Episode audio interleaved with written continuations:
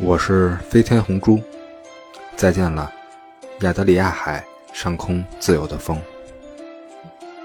生命源自静止，我是来自二次元的老王。欢迎大家来到绝对领域，咱们又一次在空中相见，在这个双十一的日子里。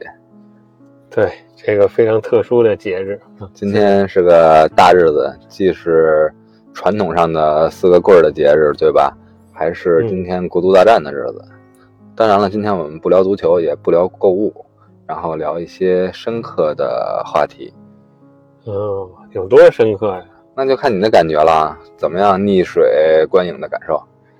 嗯，这个被红猪掐着脖子啊，摁在那儿看了一部经典电影《发条城》。嗯，这也是咱们今天聊的主题。啊，刚看完这个电影呢。就感觉很震撼吧，然后呢，信息量很多，呃，细节满满，呃，关就是自自己感觉之前没没都没听说这电影，也是觉得挺惊讶，啊，也是感觉前半程还被摁着看，后半程就变成自我那 享受了，自己就翻身上来 开始享受，是吧？确实这样，我跟老王有点像绝对领域的两个面也像毒液和艾迪，是吧？老王一直摁着我看他的这个惊悚的鬼片领域，有那种逆水观影的感受，我也得让老王感受感受我的这种嗯软科幻的哲学迷思啊，以及人性的这些片子。对，因为我从自己自觉自发的话，很很少看这种比较深刻的电影，因为觉得看完了。如果，嗯，怎么说呢？是个大圆满的话还好。如果说就是主角人生很悲惨啊，或者是提出了很多深刻的社会问题的话，我自身就很难受啊。看完一礼拜不舒服，所以呢，之前也是很少，就尽量避免这种片子。咱们俩虽然是发小一起成长，但受制于咱们教育背景的不一样，可能就导致了。呃，不一样的这种东西，毕竟我的这个母校还是国家社科院社会科学人文科学的璀璨明珠，是不是？对，让你也得一样的文文艺起来。嗯，其实为什么摁着你看这部电影呢？因为咱们在这个节目录制过程中啊，一直在不断的在挖坑，也一直在填坑。因为你看，咱们之前开展那些 IP，比如说呃科幻领域的呀，和一些哲思的一些领域啊。都开了头，但是还要继续往上填。你包括咱们那个泰那一期，呃，最后我借用呃荣格的一句心理学名言，对吧？嗯。然后他是这么说的：说所有的施虐者往往都是受虐者，对吧？当时我提到了，确实是这样。他为什么是受虐呢？因为他受到了呃社会啊或者心理上的一些影响导致的。是因为他以前有过呃被以前受虐的这些经历，才成为施虐者的。我们举个例子，比如说小丑、汉尼拔，是吧？都是很明确的案例。当然了，这两部很经典的作品的反角，我们之后肯定也会填上的，是对吧？我们也很喜爱这种呃 DC、漫威啊，其他一些罪案电影都会填。但是这次拉老王急急匆匆的赶制这期呢，就是想表达一个什么感受呢？就是站在荣格这句话的另外一个面儿，也有这么一个反例。他就是说，这个人他不是成为受施虐者而成为受那不是成为受虐者然后成为施虐者的，是他天生就是一个施虐者，他发自发自本性的喜欢施虐，他单纯的做坏事儿就是为了做坏事儿，没有任何的功利性和目的性，对吧？当然，荣格这句话也成立，因为刚才我说的这个角色呢，并不是一个真实的一个人物，或者是一个呃真实现代电影里边的一个角色，而是一个科幻小说里边的一个科幻塑造出来这么一个人。是，但是为了反过来，咱们对这句话有更深的思考呢，我们今天还是要把这个人这个角色重新的搬上咱们的主题，对吧？因为在很多朋友们的心中，这也是一个非常可可爱的也好，或者非常邪恶的也好，或者非常有话题性的一个。多姿多彩、具有千面性格的这么一个角色，是他就是《发条城》里边的主角 Alex。对，非常的个性鲜明啊，人物丰满，而且可以说他的这个经历也是不同凡响。其实电影本身更大的意义呢，就是引引发咱们观众的思考。这个片子就是很值得咱们进行去思考的一个展开的一个点。啊，一会儿呢，趁着老王刚看完这部电影，咱们趁热老王来咱们那个给给咱们拉片儿，对吧？来，然后呢，在这之前呢，我还是要按惯例给没看过的朋友，或者说是目前没有看过完整版的朋友，来做一下铺垫，聊一下这个这个电影本身的原著小说以及电影的一些设定，包括它的导演啊、小说的作者呀，以及演员这些东西，对吧？嗯，一些台前幕后。首先呢，先说这部电影《发条城》，它的同名原著就叫《发条城》，或者说上发上发条的橙子，叫呃 Clockwork Orange，就是钟表的那种发条，然后装在了橙子上。这本身就是一种对比，啊，机械的驱动，驱动力是在这种饱满多汁的橙子上。这个 Clockwork Orange 本来是英国的一个俚语，说的就是奇怪的人或事物，对吧？很古怪。然后呢，用在这儿呢，就是体现那种反差，机械这个饱满多汁这种橙子的控制。其实橙子就可以理解成人，对吧？人本来也是鲜活的，呃，各不相同的，饱满饱满多汁的。当他们上了发条、上了齿轮之后，会变成什么样子呢？对吧？就很有意思。啊，这部作这部作品的小说的作者叫做安东尼·伯吉斯，他本身是一个什么人呢？首先就直接下定义吧，他是一个小说家，又是一个文字学家。他其中在这种作品里边，阿莱克斯的这些话语都是他创作的一种语言，依托于俄语啊，依托于其他国家的语言进行一种独立的创造。同时呢，他还是一个特别呃出生在一个天主教的家庭，啊，然后又酷爱交响乐。为什么这个片子里面会有那么多借用的背景音乐都是贝多芬，嗯，对吧？对还有其他的什么威廉退尔啊、什么贼鸭呀，这些都是因为他的这些音乐素养，并不是电影里边才这么引用的背景音乐，而在小说里就有这些提到和设定。电影其实还是很多都是很遵从原著里面的原汁原味的体现的。另外一个不得不说的话，伯金斯还还是一个足球运动爱好者，对吧？跟红猪有共同爱好。咱们咱们看那个，就是当年里约世界杯的时候，天下足球进行了一个世界杯的专题。他每次开头的时候都会有一个著名的画面，对吧？嗯，在里约的那个基督山那个著名的这个耶稣神像这个背景下，然后背景背景的背景声就是上帝用七天创造了世界，第七天创造了天主，而第六天他创造了足球。这句话引用的话其实是谁说呢？就是咱们这个发发条城的作者伯吉斯所说。嗯，这句话在中国球迷的圈子里边的影响啊，可能比他本本身的作品还要传传播的广泛。为什么呢？因为这部这部《发条城》啊，一一经出版，就成为了所谓的禁书。不不光是中国对它的一种认定啊，是比如在英国的本国，在其他国家，对吧？在美国同样就对这个书有一种认定，因为这书本来是二十一章，嗯然后到美国直接就卷成了二十张，对吧？所以它的流通是当时是是受受限的，但在后世呢，反而被奉之圭臬，奉奉之经典。呃，这个作者这块咱们就说这么多了，就是最后咱们还把精彩的时间放在影片上，嗯，然后在这个设定里也提一嘴吧，小说里边对这个角色的设定呢是十五岁还在学习的这一个环境，嗯可能会影响咱们之后这个呃小说的呃这个作品的理解和思考，所以说这要提前先铺垫一下。另外呢，就是这个书的全书的结构，刚才提到了美国对这个书进行了只刊载了二十章的这么一个非完全版进行了发行，其实这本书本来是二十一章。刚才也提到了，伯金斯本来又是一个语言学的爱好者，又是一个交响乐的爱好者。然后呢，他这个全全套书这二十一章呢，一共分为上中下三本儿，正好三七二十一，每本儿是七章，就像音乐一样，对应了一个很完整的一个一个章节。嗯，具体之后这音乐性，咱们还会在之后的解读里面进行提及，就也不过多在这儿阐述了。然后最后说完小说这块呢，我再来说一下这个影片。影片是一九七二年、一九七一年拍摄，一九七二年上映的。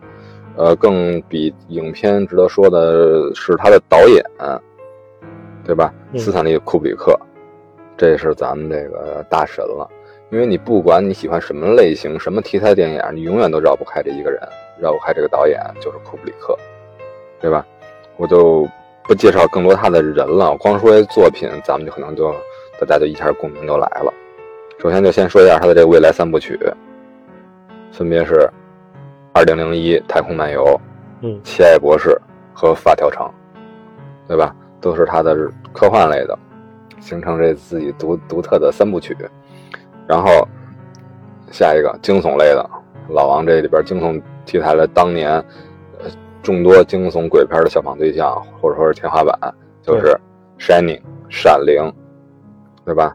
然后还有一再被复刻搬上荧幕的，然后脱影于俄国的原来原来的小说同名小说《洛丽塔》，对吧？嗯也是现在咱们所提的萝莉的最开始的原型。还有咱们看 HBO 啊，还是看这个三三百勇士啊，之前最开始之前拍的版本很经典的就是库布里克版本的斯斯巴达斯斯巴达克斯，还有光荣之路，都是各个类型，呃有有惊悚，有科幻，有这个犯罪，有这个中世纪，很多种类型里面的都是天花板水平的经典作品。对，然后并且呃对后世的作品影响很大。嗯，为什么库布里克能达到这个高度呢？就要不得不提的就是他这个人的有独特的个性了。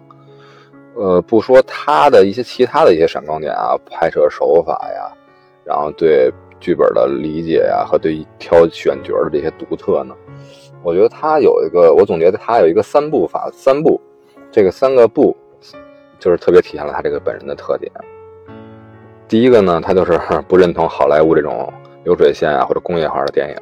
嗯，对吧商业化的，嗯，对商业化的千篇一律啊，都失去了色彩，失去了个人主义的这些东西，个人性格的这些东西。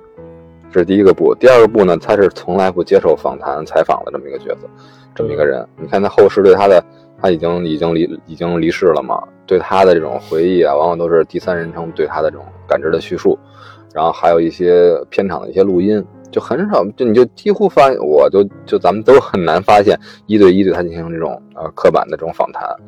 对吧？去探求他的那些世界，他是拒绝的，对吧？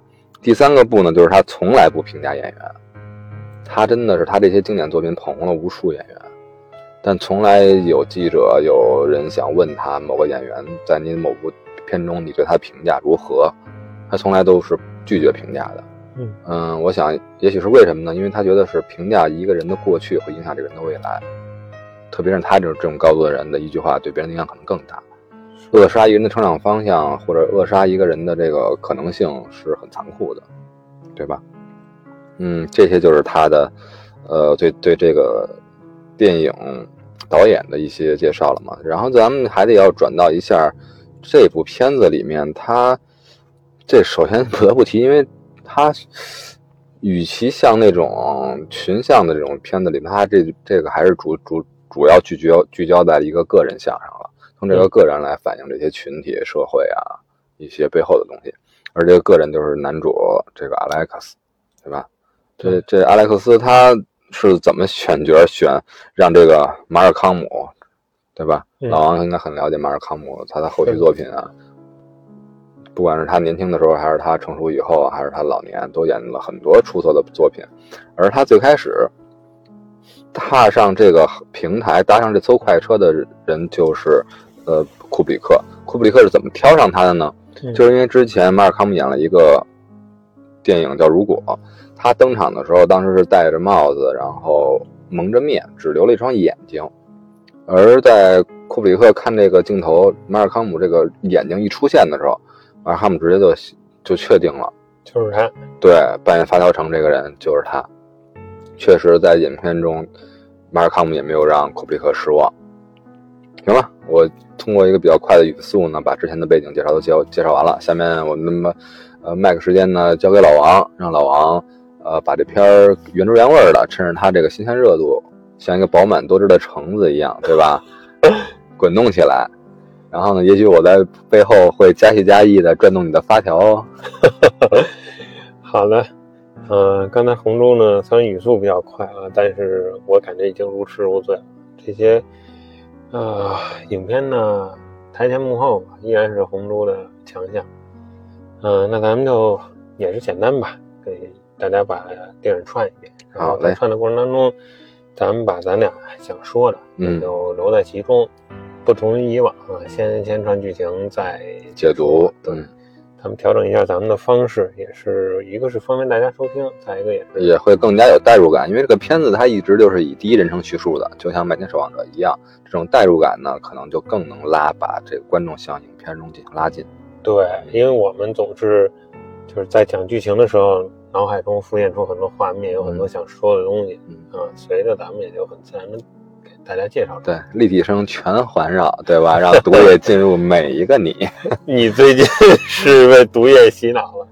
将来争取这次咱们把这种深度解析的，暂时咱们按一下暂停键，对吧？之后咱们轻松点的爆米花，咱们该说也得说，对吧？像上汽啊、永恒族啊、毒液二，咱们一直也都看了，对吧？其实都在压着呢，咱们确实很多这个档期排的也挺那什么的，对吧？，对，尽量不亏欠每一位爱好各种类型的听友们吧。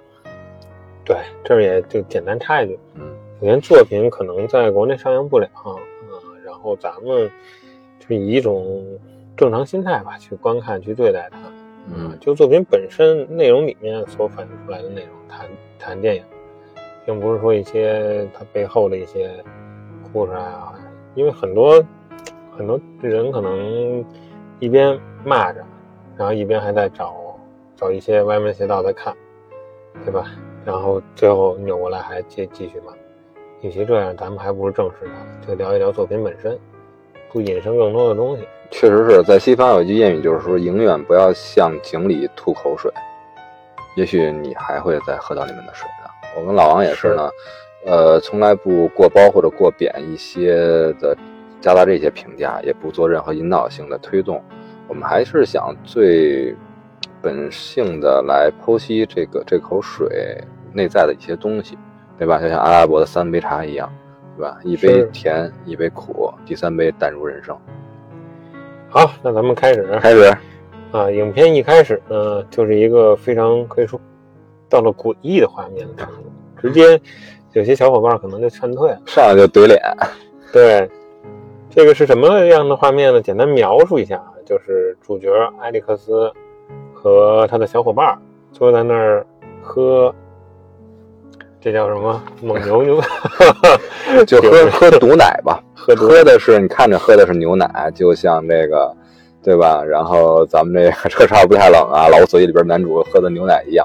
其实，但是牛奶它不是牛奶，它里面是有加入一些兴奋兴奋类的或者精神类的药物，对会，让人兴奋、刺激、头脑混乱。我们就给它起名叫毒奶。哎，对他们自己觉得这是高级奶。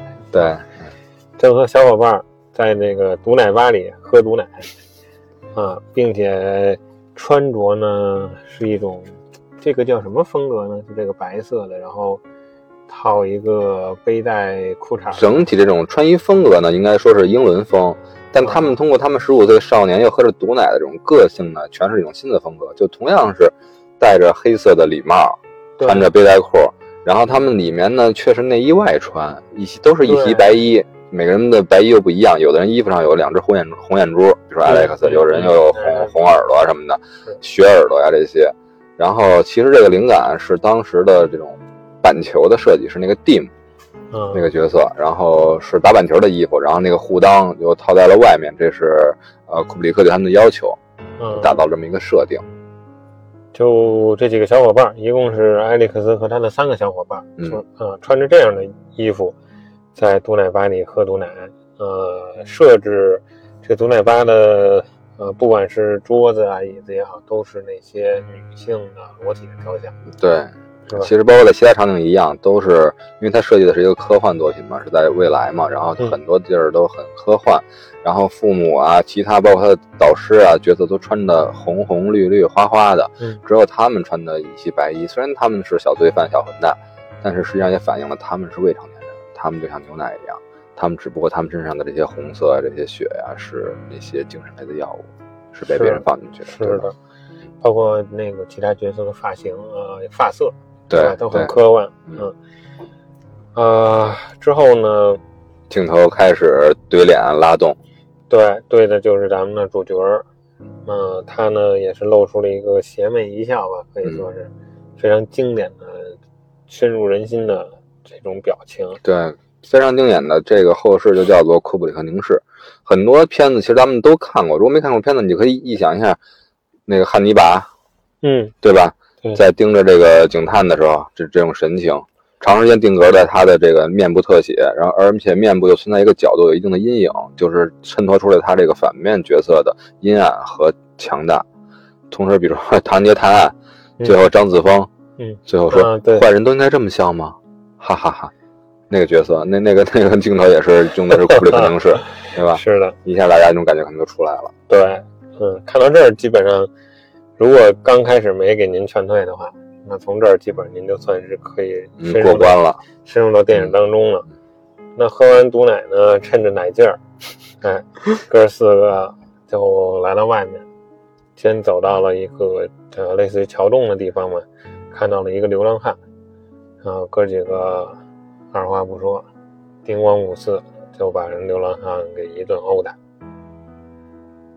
呃，这有什么特殊的？这段我当时看的，想的就是又想到咱们那个，想到了很多英超级英雄，因为老王也说了，这段是一个桥洞，在一个夜晚，桥南桥洞背后有光源，然后这些四个小小小混蛋呢，面对光源来揍这个流浪汉，然后咱们看到的就是四个剪影，是的，然后留下长长的这个影子，嗯，然后就想起了谁啊？想起了蝙蝠侠老爷，对吧？你说这个蜘蛛侠说的是什么呀？能力越大，责任越大。蝙蝠侠里边体现的是什么呀？影子越大，能力越强，对吧？在这个画面也是一样体现，长长的他们四个人的影子拖下来，把这个老头笼罩在影子里，他们的邪恶是吧？压倒了这些，抛弃了那些道德上的呀、尊老的这些东西，对流浪汉无毒无害的流浪汉进行一顿暴揍。对，这确实是就是压迫性。对，而且在暴揍的时候，发现谁是主动动手，谁踩的最狠啊？就是男主，嗯，Alex。Alex 他在暴揍的时候，他的影子是最大，覆盖了他的身体，拍摄覆盖了半个屏幕，他影子占据了另外半个屏幕，对吧？也体现了他们对于其他的这个角色的一种压制，以及他们四个人之中阿莱克斯这个地位。是的，之后画面一转，就又来到了一个破旧的老剧院一样的地方。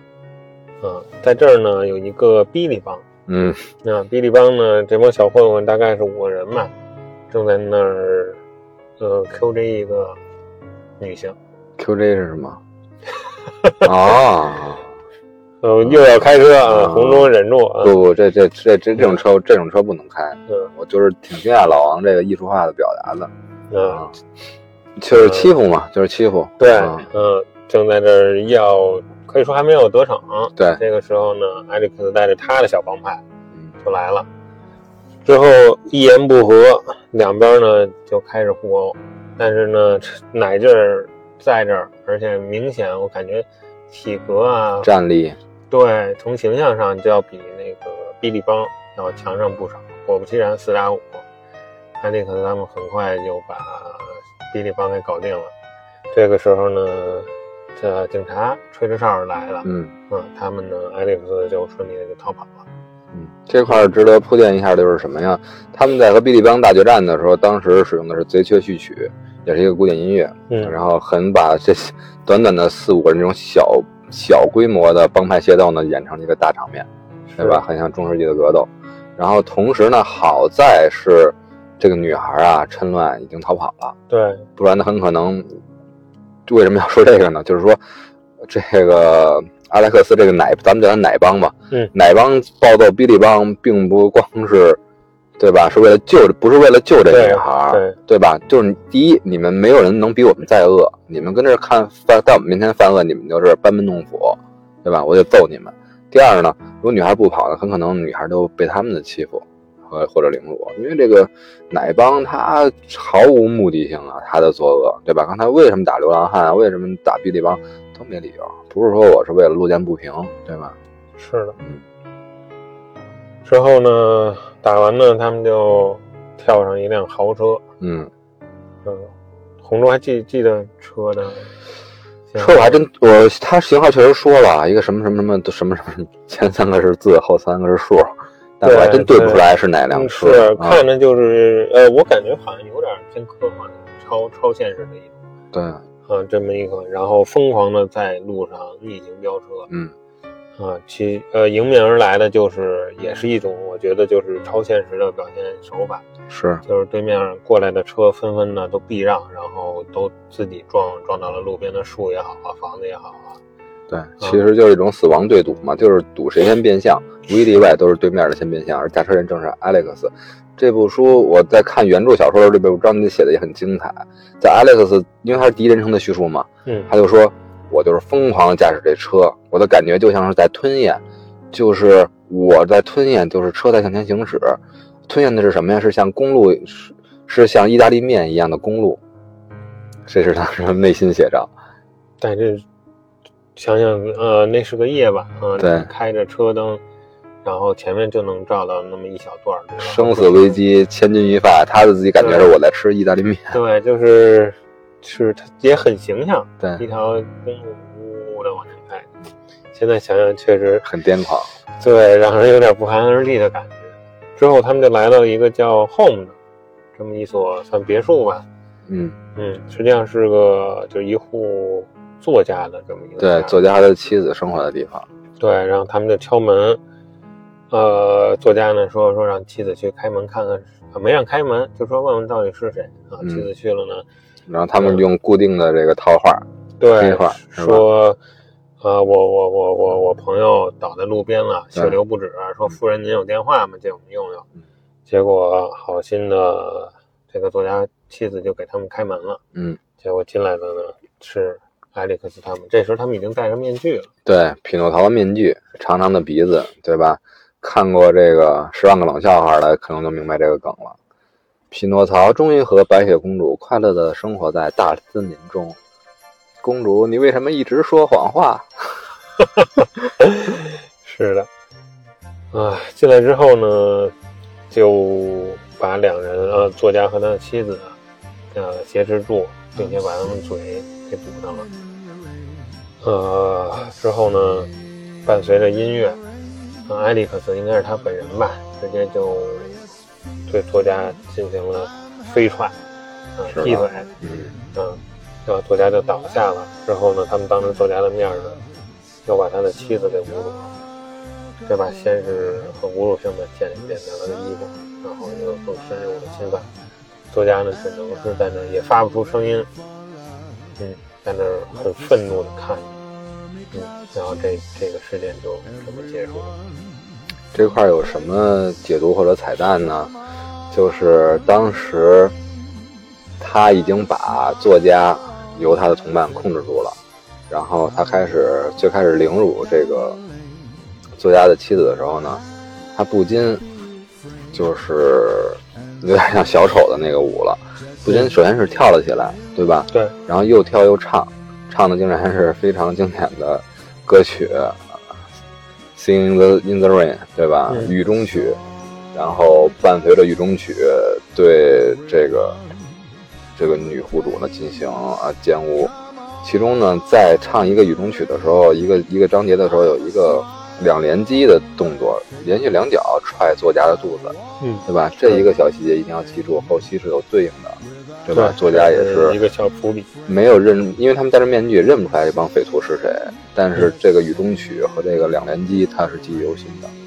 而作家就这么强硬的让他睁着眼，就目睹亲亲眼目睹了妻子被玷污的一个一个一个全过程。是，然后干完这些坏事之后呢，一伙人又回到了奶爸，嗯，嗯，继续喝奶。奶奶劲儿不够了。是他们觉得这一晚上的折腾有点疲劳，比较疲惫，需要呢回到奶班。在这儿呢，嗯、艾利克斯呢看到了一帮电视台的人，对，是吧？几个男人和一个女人。嗯，这个时候呢，这个女士呢就在音乐的间隙唱起了贝多芬第九交响曲的乐章。欢乐颂。嗯，看见，嗯，艾利克斯手下的一个小弟呢，在这个女士唱完之后呢，就在那儿嘘，对嗯，瞬间呢，艾利克斯拿自己的棍子就给了他狠狠一下，给了给他小弟的小弟打了一下。对，之后呢，还举起自己的毒奶杯，冲女士表示了一下歉意，对，小弟还很不理解，嗯啊，就是你干嘛？你发什么疯？我们不是一贯是恶人的表现吗？为什么你听到背酒、听到这个高雅音乐的时候，你表现的这么绅士，啊，对吧？对，而且你这如痴如醉的陶醉其中，嗯，这个其实也是艾利克斯和他们所不一样的地方。嗯，嗯，包括影片中很多地方也能大家能感受到艾利克斯是一个对音乐很痴迷的人。对，这时候就是开始贝多芬第九交响曲开始引入了。这欢乐颂章节呢，其实是贝九交响曲其中的第四部分，大合唱部分。然后呢，包括艾利克斯回到家中，呃，自己会听的也是贝九。然后去作恶的时候，往往背景音乐也是贝九，包括之后还好多深度情节也是贝九。从此贝九就是开始贯穿这个线的始终。如果您在观影的时候，一定要不要放过这个点。贝九对于艾利克斯所有的行为行动，既是一个暗线，又是一个标志，非常重要。是，这个公主也说了，就咱们如果观影有条件的话，背景音乐大家一定要注意听，嗯，不要说。有时候深夜当中可能怕影响家人休息，您把音乐关的比较小啊，嗯啊，就可能会对于这部影片的欣赏大打折扣。对，之后刚才红竹也说了，嗯，艾利克斯就回到家里，啊，大家也能看到他的家呢，非常的就是楼道非常破乱，电梯也用不了了，嗯，都只能走楼梯。在家里边呢，他又放弃了贝九交响曲。呃，整个房间的布置吧，也是可以说非常的充满了，怎么说？这个怎么形容呢？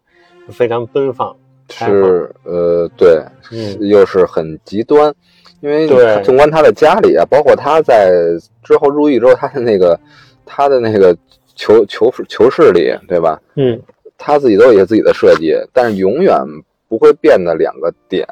一个一个是会放，呃，耶稣的十字架，受难的耶稣；另外一个会放一尊贝多芬的小雕像，半身像。嗯，啊，这里面有一小细节，就是艾利克斯把自己抢回来的彩呃手表和大把的钞票，嗯，随手扔进了，随手放到自己抽屉里，也没有锁，嗯，说明他根本不在乎这些东西。对。之后他又打开了一个抽屉，里面很惊奇的是，里面有条小蟒蛇。对。嗯，这个应该是艾利克斯养的宠物。嗯，是他的好朋友，好朋友，跟他同同同榻而眠。嗯，是的。呃，之后呢，就是到了早上。对，第二天早上，母亲叫他上学。嗯，他说我难受，我的头疼，我想再睡会儿。然后他母亲说：“那我得先走了，你已经有一一周没去上学了。”因为艾利克斯就是死活不起，他母亲拿他也没有办法，就等于就走了。之后艾利克斯醒了呢，发现学校的辅导员来到了家里面，嗯，是吧？这是他应该是他辅导员，对的，这么一个角色。嗯，跟他说呢，我感就很不正经，完全不像是一个应这个学校老师应有的样子。对，嗯，就假设他在做坏事啊，然后告诫他你可不能这么干啊，然后并且还有一些很猥琐的动作，就是一种老流氓恋童癖，所有很难听的词儿加在他身上都是太太契合了。对，这个变态，包括他的这个谢顶吧，是有点。对，发型都很猥琐。因为你看那块设计，当时艾克斯跟他聊的时候，艾克斯是刚睡醒，只穿了一条白色内裤。对。而这个教导员呢，西装革履，但他的西服是什么颜色呀？对吧？是绿色。衬衫什么颜色？又是绿色。头发什么颜色呀？是金色。嗯、然后在这个房间是他艾克斯父母的房间。嗯。又是绿色的床品和黑红色的墙纸，只有这个白色的这一个小部分遮盖着艾利克斯的身体。而在谈话过程中呢，一方面。呃，辅导员对他进行语言的威吓，另外一方面还用手去挑逗击打他白色内裤下面的部分，是对吧？嗯。哎，画面又一转，嗯，艾利克斯穿的比较时髦吧，嗯，可以说是来到了这个卖音像店的地方，呃，遇见了，呃，他订购了一些呃磁带吧，是是。对，大概是这个。一些音像品。对，然后老板呢，在去给他找的过过程当中呢，他看到店里面其他两个年轻的女性，嗯，正在吃冰棍儿，是是冰棍儿吧？嗯，啊，甜品，啊，吃的姿势也是非常的奔放，就吃绿舌头的姿势，对，吃北京老冰棒，啊，然后艾利克斯啊，红烛都这么吃，然后艾利克斯过去和他们俩搭讪，嗯嗯，并且邀请他们来自己家中做客，是吧？水到渠成的嘛。之后的画面呢，就是艾利克斯和两个年轻女性呢来了一段超快节奏的部分讨论，对，并不是说艾利克斯速度快，嗯而是整个电影的画面呢采取了一个倍速的形式对，来演绎。他和呃两个女性不停的不可描述，嗯，确实是这部电影一开始在库布里克凝视是慢镜头，对吧？对他之后这儿又用快镜头，对吧？之后在河边打架又慢镜头，他很多用这种快慢镜头交交替的这种拍法呢，并不会让大家觉得凌乱，反而觉得这个地儿就应该快，就应该慢，我就应该细细看，或者就我就应该赶快的去那什么，去去略过，这也是库布里克高明的地方。而这时候配配这个快镜头呢，有很多很多适合的音乐，有很多的经典，比如说咱们那种像我们之前我们乐团经常演到一些什么拉德斯基进行曲，就很适合快节奏。然后另外一个就是威廉退尔，威廉退尔就咱们那个马戏团的那个八八八位游戏机里边的那个嗯音乐、特别经典。然后在这种在超倍速的这种画面的放映下，配上威廉退尔，确实很妙。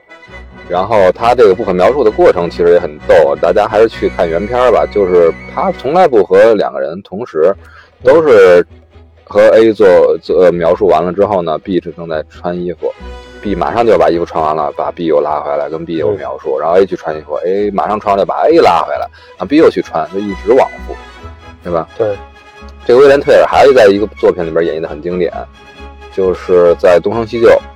《东成西就》里边，张学友向这个王祖贤示爱的时候，比如妹啊，我只想用一句来代表我真心意，用心情吟吟的诗哀求你，请你听一听。然后之后就开始威廉退尔配的特别棒，是之后艾利克斯呢完事之后下来嗯啊，又遇见他的小伙伴在等他，嗯，就是从这儿呢也能看出来，小伙伴呢对他也是有点不满，对，嗯，并且对这个四人小帮伙到底谁是老大嗯有一些分歧。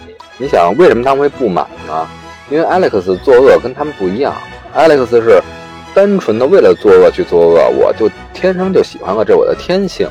我对钱不在乎，我对其他也不在乎。我说小伙伴呢，我跟你们，我跟你老大你去抢劫，对吧？您分文不取，片也不沾身，对？吧？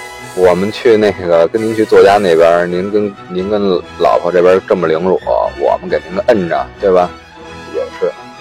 是，然后他们就是三个小弟嘛，那个对之前一直特别笨的这个特别蠢被揍的这个是叫弟嘛，嗯，然后另外一个特别胆小的叫做 Peter，然后还有一个稍微有点小心思的叫乔治仔，出这个坏主意的。对他想开始，对，但是，呃，在他们艾利克斯假装同意的时候，他们走到了这个一个河边，嗯，是艾利克斯直接抱起啊，乔治仔跟蒂姆都弄到了水里，是，并且划伤了蒂姆的手，嗯，嗯，用他的这个长棍里面长的地方，对，这段也是慢镜头，嗯，表现的很很精彩，拍的很拍的很棒，而且最后在这个。这蒂姆在水中，然后这时候 Alex 还玩了一下脚下，就是假装用手去拉他。啊，蒂姆说：“哇、你终于拉肯拉我了，不欺负我了，我要上来。”这时候呢，蒂姆一这个 Alex 一下把文明棍里边的匕首拉出来，大家才知道文明棍里其实是匕首，再次划伤了蒂姆，一下他们就服了。是。之后呢，他们呢就表面上达成了一个和解，嗯那艾利克斯就让呃乔治仔来说说你的计划。是，啊，乔治展就说盯上了一个自己一个人住的郊外的一个养猫的妇人，啊，呃，他们又故技重施，他们就来到这个富贵这个老老妇人家，家，对老妇人家呢就故技重施，但是这回呢老妇人警惕性比较高，没有给他们开门啊，并且呢给警察呢打了电话，给警局打了电话，提示了有这么件事儿，他觉得不太对劲。对，老夫人爱看报纸啊，嗯对吧？说之前作家那事那事儿已经曝光了，嗯又有一个说他们这个对不对劲儿。说的话和他们一样。嗯，之后警局就说我们知道了。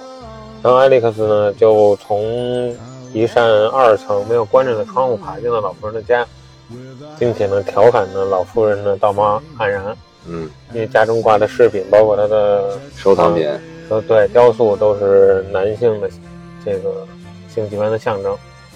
就就是不是象征，对，不是象征，啊就是就是这样的就是。去掉象征那俩字儿。嗯，呃，他呢直接呢就老夫人也是恼羞成怒，想拿雕像砸他。他呢就举起了这个象征，嗯，不是象征，就这个雕塑，嗯、本身对，跟老夫人就来就开始缠斗在一起，啊一直用这个东西顶着老夫人。然后老夫人就呃不小心摔倒了，这时候爱丽丝就上去拿着这个对着老夫人的头，狠狠地砸了下去。这个画面呢是一幅呃嘴的呃图画啊、大家也就明白什么意思。这个画面就是异形爆脸的那个画面。对对，呃，在这儿应该说是老妇人就 over 了是吧？领了盒饭，然后当艾利克斯呢去给他的其他小伙伴开门的时候，他们背叛，给他直接来了一玻璃瓶砸在了他的鼻子上，是吧？我记得，然后艾利克斯就说我看不到了，我看不到了，然后三个小伙伴就跑了。这个时候呢，警笛声又响起了。是这个这个片段呢，虽然刚才描绘的很很很很隐晦，对吧？然后呢，可能大家没看过的话，我觉得可能哇，其实如果是用我们这种话语还原的话，哎呦，可能是一种一些不适的画面。嗯但实在实际上呢，在这个拍摄的手法上表现下，确实一个比较搞笑的这一个桥段了，成为对吧？对因为这个未来的设定，包括这个老妇人家里的，因为她富有嘛，所以她的家里设计的都很设的很都很现代，有一点朋克风，嗯，对吧？一些呃建筑啊，一些饰品啊都很夸张，然后颜色也都很鲜艳，然后感觉很荒诞，并不是那种恶性的那种入室抢劫那种感觉。然后再加上配乐又是贼确序曲，然后就感觉到很巧妙，对吧？最后那个蒙蒙太奇的画面又把那个惊恐张开的老妇人的嘴呢，然后恰巧的就就就渡过去了，大家也懂了这个事儿，对吧？嗯，就是呃拍拍摄手法贯穿整个电影啊，都是非常的巧妙。是的，啊，有很多的意象，但是大家一看就明白，确实是我也很佩服啊、导演的呃功力。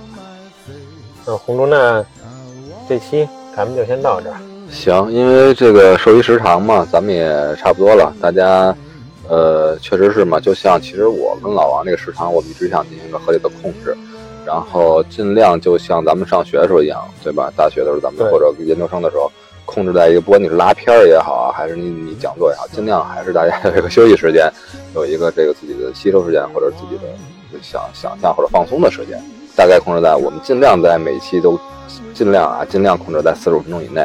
是对吧？？像一堂课这种这个时长一样。嗯，那咱们影片的后面更加精彩的内容，咱们叫且听下回分解。